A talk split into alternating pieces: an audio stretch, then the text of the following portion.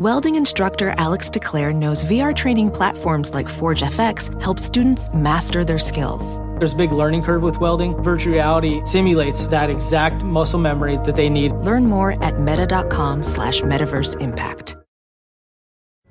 Pulling up to Mickey D's just for drinks? Oh yeah, that's me.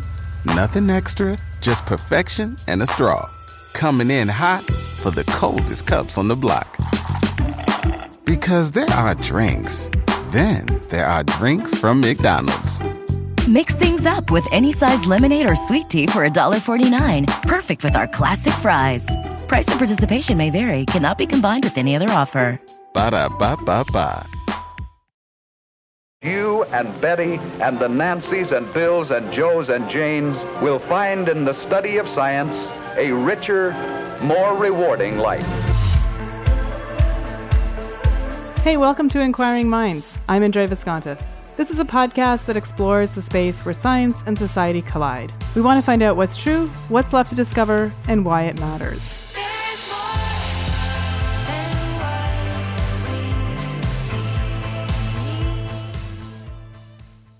On previous episodes of this show, we've covered the fact that women are often underrepresented in medical studies and in research in general. That's also true when it comes to diagnosing sensory processing disorders like ADHD, autism, synesthesia. And that's why Jenara Nerenberg created the Neurodiversity Project, which specifically aims to give voice to women who have sensory processing issues, or, as she likes to put it, neurodivergent minds. I've often thought it's interesting that voices of women with autism in particular have often provided some of the most poignant and clear descriptions of what it's like. People like Temple Grandin, Greta Thunberg, Donna Williams. And yet, so often when it comes to diagnosing these disorders in children, the focus is on young males. Why is it the case? Are girls harder to diagnose? Or does society lead them to conform in a way that makes it possible for them to hide some of their neurodivergencies? And is that a good thing? Because it means it's easier for them to live in a neurotypically dominated society? Or are we condemning these girls to years and years of emotional and mental trauma? Jenara Nerenberg is the founder of the Neurodiversity Project. She's also a graduate of the Harvard School of Public Health and UC Berkeley. In her new book, Divergent Mind Thriving in a World That Wasn't Designed for You, she applies her journalistic lens and her own personal experiences to explore the topic of neurodivergent minds, especially in women.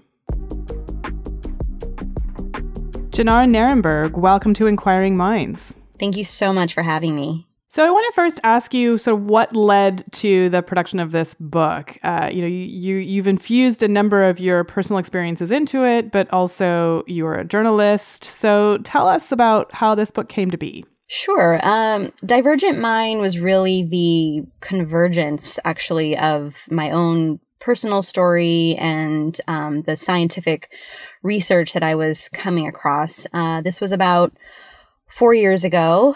I, you know, I had, I went to UC Berkeley. I was a graduate of the Harvard School of Public Health and I've been a journalist for, for 10 years now. And I was reporting abroad, uh, for CNN and Fast Company covering a range of topics. And when I moved back to the States, you know, I was, uh, I was already married. I, I had uh, a two year old and I started noticing that I had significant trouble in a few areas. Um, hyper focusing was was very easy for me. Um, you know, diving into neuroscience research or diving into a, a profile on someone for a story. But when it came time to switch gears, actually going from that state of of hyper focus to then doing the laundry or doing the, the dishes or having to figure out food, it would take me a long time and it, w- it was unsettling. And I didn't have a, a term for this at all. And, um, you know, I had done therapy before, like most people, and therapists always referred to my anxiety actually, but no one ever mentioned sort of like executive functioning challenges, something like perhaps ADHD or even the autism spectrum. But suddenly I started coming across this research online and things were popping up in my Facebook feeds actually about how women were being missed in the research when it came to ADHD and, and autism. And I had never considered these things before, but uh, everything was I was reading was really resonating. And uh, so I just started diving into it again from a personal and, and professional perspective. And I did not seek out formal diagnosis. Um, in a sense, this book, Divergent Mind, really was just my way of wrapping my head around all of this material and these research insights and enabled me to realize that I was somewhere along these various spectrums but because of my proximity to this work and, and working from home and, and, and not being in school, I didn't feel the need to have sort of a, an expert's label or, or diagnosis, for example, that is very necessary for some people in, in other circumstances. And yet, that's something that I think as we're entering an era in which neurodiversity is a term used much more commonly, is being called into question right is is this is the very label that we are applying to people. And your book makes the point that uh, there is even a, a gender uh, kind of divide between how these labels get applied and how people who identify as women might uh, be lost in, in terms of the help that might be out there. So I, I kind of want to sort of talk a little bit about this idea of neurodiversity, the idea of, you know, we're all different to a certain extent, but some of us are more different than others, and, and how that kind of jives with you. Yes. So you're asking about what does neurodiversity mean and sort of the gender lens yeah, like I'm sorry that was a terrible question, but essentially, I guess the thing that I and I and I'm and I, I think is I find this really I get tongue tied talking about it because I think there are a lot of people who do feel very strongly one way or another about the the way that we use language to describe the very innermost ways in which our minds work. So let let's start with the term neurodiversity. What does it mean? What does it encompass? And has it become just a kind of term that just means, hey, you know, we all think a little bit differently? Or is there something deeper to the use of that term now? Absolutely. Yeah. These are great questions. And I think they're very important. And, uh, so neurodiversity, the term itself just refers to, you know, an acknowledgement that we do have a, a, wide array of, of brain makeups in, in our human species, right? It was coined by the sociologist Judy Singer, who's from Australia. Um, it started, you know, in the autistic community, but very quickly was um, sort of incorporated in other communities like bipolar and, and ADHD and dyslexic. And you know, it's evolved in many directions. Um, some people uh, really focus on neurodiversity at, at, work, and you know, how do we make space for different minds? And some people focus on sort of the the, the political aspect and, and looking at, at human rights. And while, yes, of course, it, it's an acknowledgement that uh, everyone's brains work differently, its its its utility is really in how it's applied for people whose minds work significantly differently. I, I would say. I think that's, you know, that's the evolution of the term. Uh, it's, it's applied in many different contexts. And yeah, and we, we can talk further if, if you have concerns about the term or you want to know more about how it's being employed or. Yeah, well, you make you make the point in your book a number of times that um, any kind of label, any kind of diagnosis, uh, when it comes to mental health in particular, has a place in his in history, uh, and that you know there are certain reasons why the DSM five, which you know by many people is considered the sort of gold standard uh, diagnostic manual for mental illness, uh, and you know th- why there are certain disorders that are in there now that weren't there 20 years ago and things that were there 40 years ago are no longer there. You know homosexuality being an example of something that has since people have you know realized is not you know a mental illness it's just absolutely the wrong way to think about it. And so even though it can have a neural signature right we can we can distinguish certain aspects of you know in brains but of course that that's a whole other can of worms so I guess that's kind of what I wanted to hear your thoughts on having having gone through this literature, having you know looked at the kind of kind of history of of diagnosis. Where are we today? And is there anything that we are losing by um, sort of being more kind of I don't, I don't want to say inclusive, but maybe that is kind of what I mean by, you know, using a term neurodiversity rather than uh, a specific label, like this is a person with autism or this is a person with ADHD, etc. Yeah, I mean, this touches on many themes, and I think it just kind of depends on who you speak to. And I certainly cannot speak for everyone. And you know, again, I'm, I'm a journalist. So I'm, you know, a, an observer of some of these things. Obviously, I'm, I'm living some of these things, but I think it depends on who you're speaking to and, and what their profession is and also what, like how they're employing these terms. For example, um, in the book Divergent Mind, I interviewed Joel Salinas, who is an amazing neurologist at Massachusetts General Hospital and and at Harvard Medical School, and he is very clear that um, he doesn't view the DSM as sort of this all encompassing so called Bible. You know, I mean, he sees it as, you know, it's really useful if someone is expressing distress. Um, you know, they're, they're looking for an answer. They, they, they want a label. Perhaps they're seeking out medication. You know, great. That's when it's really useful it's not as necessary when we're just looking at, you know, how to categorize human beings in general. You know, I think, for example, there are many people who have elements of, of ADHD or autism or other things like sensory processing disorder, but you know, they don't necessarily feel the need for a label. Maybe they don't want it. So I, again, I just think it, it, depends on, on who you're talking to. I mean, I would say in my own life, the terms neurodiversity and the specifics of ADHD and autism and high sensitivity, even something like synesthesia, which is not part of the DSM or it's, it's not, it's not considered a, a, a mental, uh, disorder. It's, it's, um, sort of a, a developmental difference for me, these terms have been very, very powerful because, you know, there were experiences I had in childhood and into adulthood that I just had no words for. And I think, and I talk about this a lot in the book that, um,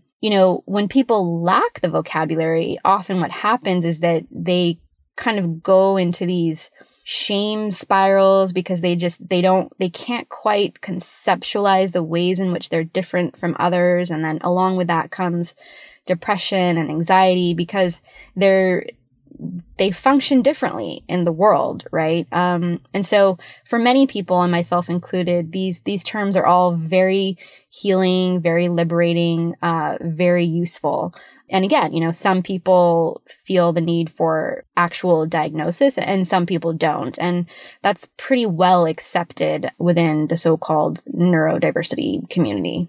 So you make the point in your book that there is also this gender difference. So I thought maybe we could uh, talk a, little bit about that. Uh, why do you think that there is a gender difference? Uh, what is that difference? And let's start with the very beginning and talk about the conception, uh, your conception, or, or, or how you sort of um, chose to talk about gender in particular, because I think that there's this is a, a very important and and uh, and controversial field within neuroscience is you know how do we genderize a brain? Do we look at um, biological signatures? Can we even differentiate biology from psychology in that way when it comes to gender? So give us a sense of kind of where you stand on the issue of gender and the effect that a person's identity, gender identity, might have on the way that society treats their neurodivergent mind. Sure, yeah. So throughout the book, I use the terms, you know, woman and female, and I, I make very clear that, you know, this applies to trans and non-binary individuals, and that largely these terms, you know, woman and female, that's, that's how they're used in, in academic research. Now, I mean, so when we're talking about gender, we're talking about socialization largely, right? So what we're seeing in, in terms of research and, and, and lots of interviews and, and stories from, from women identifying folks is that from a young age, uh, there's more focus on picking up on social cues and sort of blending in um, and, and, and camouflaging to an extent to, to sort of get along with others.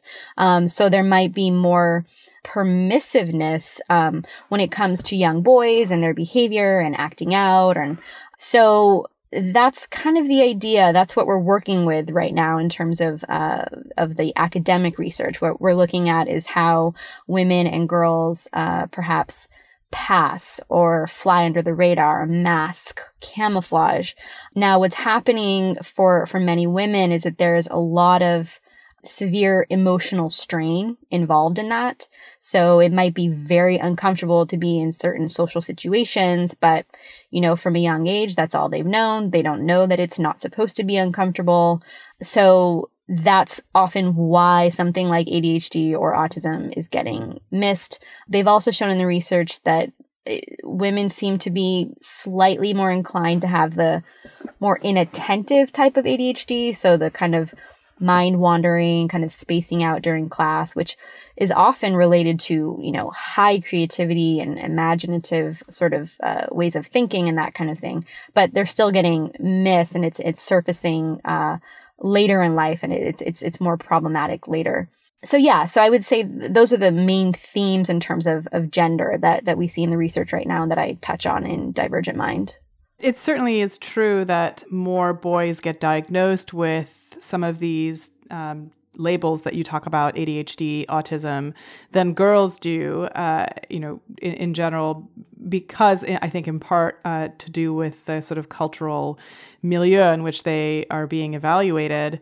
And, and yet, when I think about like some of the spokespeople for what's it really like to to have autism in particular, um, or people who really kind of humanized it. You know, there there are three names that come to mind. One is Oliver Sacks, who told the stories of people and amplified the messages of two women in particular. I think that really have done a, a, a phenomenal job at describing what the experience is like, and that is Temple Grandin and Donna Williams. I don't know if you ever came across Donna Williams' books. She wrote a book called um, Nobody Nowhere, and then a follow up, Somebody Somewhere, uh, where even before Temple Grandin, uh, she she describes what it's like to have autism. So I wondered if you could speak a little bit to the fact that even though it does seem to be uh, in the in the literature in the scientific literature uh, a bigger emphasis on uh, uh, boys there you know the, the, the people who have been sort of most at least commercially successful at talking about the experience have been these women. That's really interesting actually. You know i wouldn't say that that is the uniform perception across the board I think um, certainly in some communities, those two voices might be more well known, but I think generally, um, in terms of what I found in the research actually is when, when people think of autism, they think of little boys. Now, I think that's because the focus has been on children. So that was a major differentiator for me um, in, in writing this book was focusing, you know, solely on adults and, and solely on adult women. But yeah, I would say what I saw in doing the research was um, when people think of autism, it's it's primarily young boys. Um, now that's also because that's where most of the research is being done. In terms of the success of those two books, um, which is so great. I think, you know, every voice is reaching uh, a different audience. Um, and it's funny when you first brought it up, I thought you were actually going to bring up Hannah Gadsby, who is this successful, you know, Netflix comedian who, um, came out as, as autistic and it's the focus of her, of her latest show, Douglas. Um, and then the other person I thought you were going to mention was Greta Thunberg, who, of course, you know, is the young teenage climate activist who is on the autism spectrum. And so I think that um, when people hear the term autism, I think their association is going to be very different depending on their their circle and their context.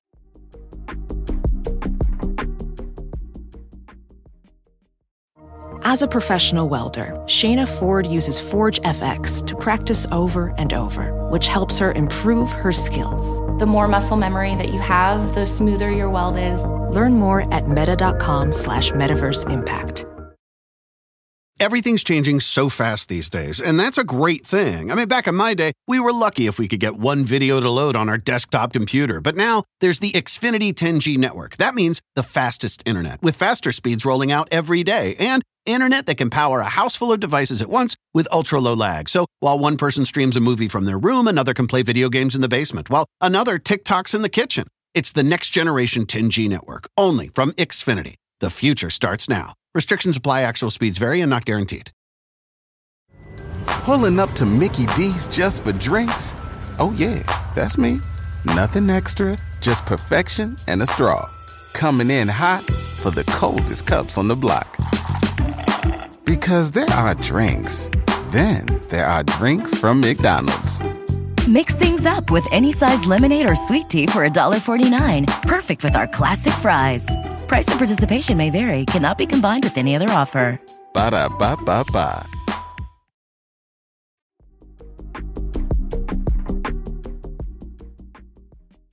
Let's talk a little bit about the sensitivity syndromes because I think that you know most of our listeners will probably have heard of ADHD and are quite familiar with it. Um, most, if not all, are, are probably have a, a relatively decent under, understanding of autism spectrum disorder, but these hypersensitivity or sen- sensory processing disorders, I think, are are less well known. So I wondered if you could take a minute, sort of, to tell us about them. You know, what are the symptoms? What are the implications uh, if you have it? Uh, you know, what is the outcome? Sure. Yeah. So, um, the book dives into five, you know, neurodivergences. So autism and ADHD are two. And then I also dive into, um, synesthesia, which is, you know, just sort of the crossing of, of senses, as well as high sensitivity, and then something called sensory processing disorder. So high sensitivity, or, you know, the acronym is HSP for the highly sensitive person. Um, that was a term coined by the psychologist Elaine Aron in the 1990s. Um, and it, she described it as more of a, of a personality trait. You know, she did not frame it as a, as a disorder. HSP is a reference to just having heightened sensitivity in general, you know, uh, to light and sound, um, to to one's own feelings, to the feelings of others, having a really difficult time with rushing. Um, it's often associated with artists and creatives and um, entrepreneurs and writers. So that's HSP. And then uh, sensory processing disorder, the acronym is SPD. That is not officially in the DSM. Um, again, a lot of the research on SPD has been on children. UCSF actually has a dedicated lab for SPD. Elysa Marco is, is big at UCSF. And SPD refers more to the sort of physical manifestations of sensitivity. So, um, again, this is largely noticed with kids, but adults certainly have it. It's, you know, a sensitivity to different textures, um, such as clothes, as well as sounds. It can often imply some amount of trouble coordinating one's body in terms of like balance. So, you know, a lot of kids are sent to occupational therapy clinics for something like SPD. And then I incorporated synesthesia as well because it's, you know, it's, it's just a fascinating aspect of the brain. Again, uh, Joel Salinas, who's featured a lot in the book, um, he's an expert in synesthesia and he himself has synesthesia. And, you know, it's quite remarkable for a, a, Harvard Medical School professor to share his insights about it, you know, and what was clear in hearing about synesthesia from him and others was just, you know, again, this experience of sensitivity features very strongly. So in the book, that's why I focus on sensitivity so much because it does seem to unite the experience of, of all five of these neurodivergences. And that also brings me to the question of what do we do with this information now that we have it? You know, I think that that at least in the last 10 years in particular, but maybe even for longer than that, uh, there's been a shift in terms of trying to destigmatize mental illness or mental disorders or and, and and even the term neurodiversity I think is a is a step in that direction uh, and and that's the whole point of thinking about it as a difference rather than a disorder and so let's talk a little bit about if we understand what these differences are how do we change society in order to make it less burdensome on the person who has these differences, uh, less, you know, emotionally difficult to navigate? Yeah, that's a great question. Um, and that's a, a, big focus of, of Divergent Mind is, you know, really diving into the, the science and the personal experiences of, of all of these things. But then, yeah, what's next and, and what do we do? Um, because the, the fact is, is that there are so many people out there who do have some kind of, of mental difference, right? And, and they're out there, they're, they're on your teams and they're in your offices or they're in your families. And, you know, it, it's really helpful when people can speak more openly about it. And, you know, it, it's hard when it's something that, that's more hidden. And certainly with, you know, diversity and inclusion efforts, that it's, it's become a more sort of, um, okay thing to do. You know, that the stigma has, has reduced slightly, but we still have a long way to go. So part of my attraction to the term neurodiversity was really its ability to open up the conversation and destigmatize, you know, what it's like to have any form of mental difference. Certainly at places like Adobe and Yahoo and Verizon, um, and then, you know, Microsoft and, and Walmart, these companies are opening up the conversation. They're holding events around neurodiversity and starting hiring programs and that kind of thing. I just spoke at a design conference where they were really excited about the topic of, of neurodiversity. So, you know, but it's, it's not enough to just have like groups dedicated to neurodiversity. Um, what I would really like to see is, um, for this to sort of be infused in, into every sphere. You know, one of the, really intriguing and exciting examples that I talk about in the book is, you know, in the field of, of architecture and design, actually, you know, thinking about how we design our, our surroundings, um, you know, and, um, architects and researchers have found that when they're designing with, you know, a, an autistic client in mind, for example, that that kind of design, it actually ends up being better for everyone in general, you know, in terms of thinking about how spaces make us feel, um, you know, in terms of feeling calm and, and, and regulated, um, and, and in terms of our, our color choices, you know, these things don't have to only be considered when we're talking about a, you know, a center for autistic individuals or, or a hospital or a mental health ward or something like that. So that's what I would like to see is, is sort of, thinking of these these principles of like well yeah you know everyone is is different in some way but you know can we can we keep this top of mind you know when we're uh, running our, our team meetings or when we're designing buildings and and yeah and there's there's so much more Yeah, just like, you know, I remember, you know, when I was in college, I, I was on a student council committee whose job it was to make the, you know, we had a couple hundred thousand dollars to make the campus wheelchair accessible. And I remember like one of the things that we had to do is like walk around or go around campus in a wheelchair and notice all the places that were barred to us uh, because of, of, of that physical disability. And it really opened my eyes. And to this day, it's difficult for me to walk into a building and not think about, you know, does the door swing open in the right direction? Is it slow enough for a person with a wheelchair to come in? Just because of this, like, you know, short little experience. And so I can imagine, you know, if you use that, if you if you give people the same, uh, you know, task um, when it comes to some of these neurodiversity issues, then I think pretty quickly people could begin to see the ways in which their own environments can can hamper um, a person's experience if they have these sensitivities. And it's interesting that you bring up this this architectural thing design because I also think that there is a kind of trend in the workplace that is actually going in the wrong direction, which is the sense of um, an open area workspace where you know get rid of the cubicle and just have this big open area which i think it would be really difficult for someone who has sensory processing issues Am I yes. wrong on that? Or I mean, it just seems like that would be the worst design. Yeah, no, you're spot on. Yeah, and, and I love all the examples that, that you're just talking about. Yeah, no, the open office plans um, are a huge issue actually, and we're already seeing a lot of backlash. So I think they, you know, they they will soon fade. Susan Cain, who wrote the book Quiet, you know, she's focused on this issue a lot in terms of the effect of open office plans and on on introverts and and sensitive people. And I interviewed her for the book as well. And yeah, I mean, open office plans create a lot of anxiety, um, definitely more so for people who uh, have sensory processing differences. Um, you know, even in, in my own family, I do have to constantly remind to, you know, say, okay, can you turn down the volume or, you know, can we, can we speak a little softer? And, you know, it's, it's an ongoing process. And I'm, I'm glad that we're all starting to talk about these things.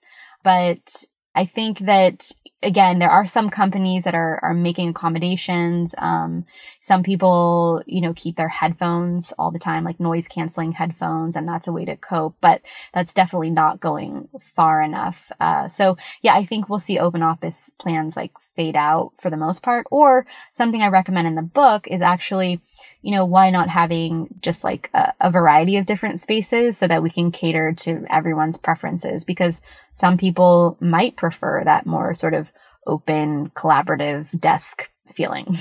Yeah, so I, I, think you know that also gets me to um, where we are today, which is in an era in which people's conception of where and how they can do work is rapidly changing, given our, our, our current environment, and where all of a sudden people find themselves having to work from home. And I wondered if you might talk to the experience uh, or, or, talk about the experience of people who might have some of the neurodiversities that you describe in your book and what this situation is like for them. I mean, is this is it is it easier because to some extent they have more control over their work environment because it is in their home, or do you think that it's uh, even harder for a person who has some of these differences? Yeah, that's a great question. And it's funny, you know, one thing I haven't mentioned yet is just, you know, the extent to which a lot of people who identify as neurodivergent really uh, take to Twitter to kind of share what's going on and express themselves and share their thoughts. So across the board, I would say that most neurodivergent people who I've heard from or I've talked to or have been, you know, reading their, their tweets and so forth, um, are just saying that A, you know, not much has changed because, you know, many neurodivergent folks, uh, already do work from home. And secondly, I think many people have this sense of like, well, hey, like, you know, welcome to our world. Like, you know, there's a lot you all can learn. Um, you know, we prefer things to be quieter and, and more still and with a lot less switching tasks, a lot less rushing around and commotion and, and that kind of thing. I think that people are, it's twofold, right? I think people are saying like, well, you know, this is an interesting learning opportunity for, for many people. And then I think certainly the, the sense of routine change can be somewhat harder as well. Cause I think some people who are perhaps used to working from home alone who are now, you know, their, their partners are there or their kids are around or something like that, you know, that's also a huge adjustment. And so it creates a whole new set of circumstances of like, how do you get a, a sensory break? Um, you know, so, you know, but again, it's probably not super different from the rest of the population in that sense. Like, you know, we have to take frequent walks or, or take frequent breaks or, you know, really have a section of the house that's just for us. So I think that the main difference is just like, well, some of us are kind of used to this kind of thing already, whereas many people aren't. Um, but in terms of how to cope and that kind of thing, I, I think we're all in this together. So I want to take a moment and um, remind our listeners uh, that Jenara's book, Divergent Mind Thriving in a World That Wasn't Designed for You, is now available at booksellers everywhere. Um, and I want to end with uh, a kind of well, I'll just say, I'll just go right out and say it. You know, in the just before we turned the recordings on, um, I used a term that uh, you schooled me on the use of. And I think it's important for our audience to hear that. Uh, I was talking about how, you know, we have this term high functioning to describe people who uh, are very successful in society despite their neurodiversity. And you told me that that's a term that really is not not in vogue anymore. Yeah, well, no, I think like, you know, I definitely don't want to be like schooling anyone, but just like Oh, um, oh, you should. You should. Trust me. I have no, no problem just, being schooled. I love when people are open and and and and open to learning and I just I think that's so beautiful and it's something I talk about a lot, you know, is just like I think it's important for neurodivergent and neurotypical, you know, for all of us to be working together and collaborating and, and learning from one another and I think that's just, you know, that is also part of the, the meaning of, of neurodiversity. But yeah, we were, we were chatting beforehand and I was just saying that in the kind of like neurodiversity community, um, yeah, there's a, a pushback, you know, against using the term high functioning because it, you know, it creates kind of a, a hierarchy. Um, that's for one. And then the other thing is that's really important for, for listeners to know is that you don't always know what somebody's struggles are, right? You don't know everything that they have to go through to be so called, you know, functioning in the world or to be successful. And there's often an incredible amount of, of hidden struggle and energy and effort. And certainly for some people, there's medication and, and therapies and that kind of thing. Or, you know, people are just not sharing the extent to, uh, to, to what they're, to what they're going through. So whereas someone's disability might be very visible and very explicit, for somebody else, they might have, you know, what's called like an invisible disability or a hidden disability.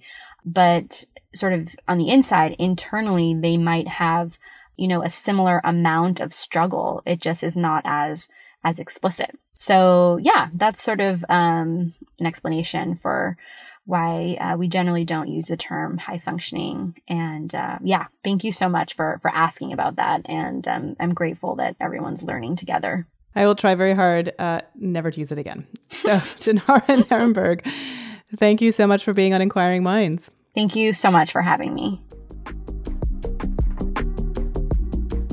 So that's it for another episode. Thanks for listening. And if you want to hear more, don't forget to subscribe. If you'd like to get an ad-free version of this show, consider supporting us at patreon.com slash inquiringminds. We could really use your support. I want to especially thank David Noel, Herring Chang, Sean Johnson, Jordan Millar, Kyle Royhala, Michael Galgul, Eric Clark, Yushi Lin, Clark Lindgren, Joel, Stefan Meyer Awald, and Charles Blyle. Inquiring Minds is produced by Adam Isaac. I'm your host, Indre Viskontas. See you next week.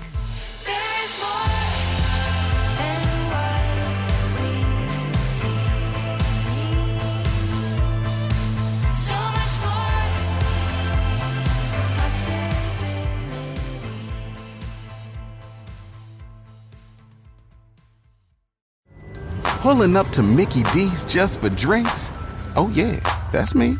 Nothing extra, just perfection and a straw. Coming in hot for the coldest cups on the block. Because there are drinks, then there are drinks from McDonald's. Mix things up with any size lemonade or sweet tea for $1.49. Perfect with our classic fries. Price and participation may vary, cannot be combined with any other offer. Ba da ba ba ba.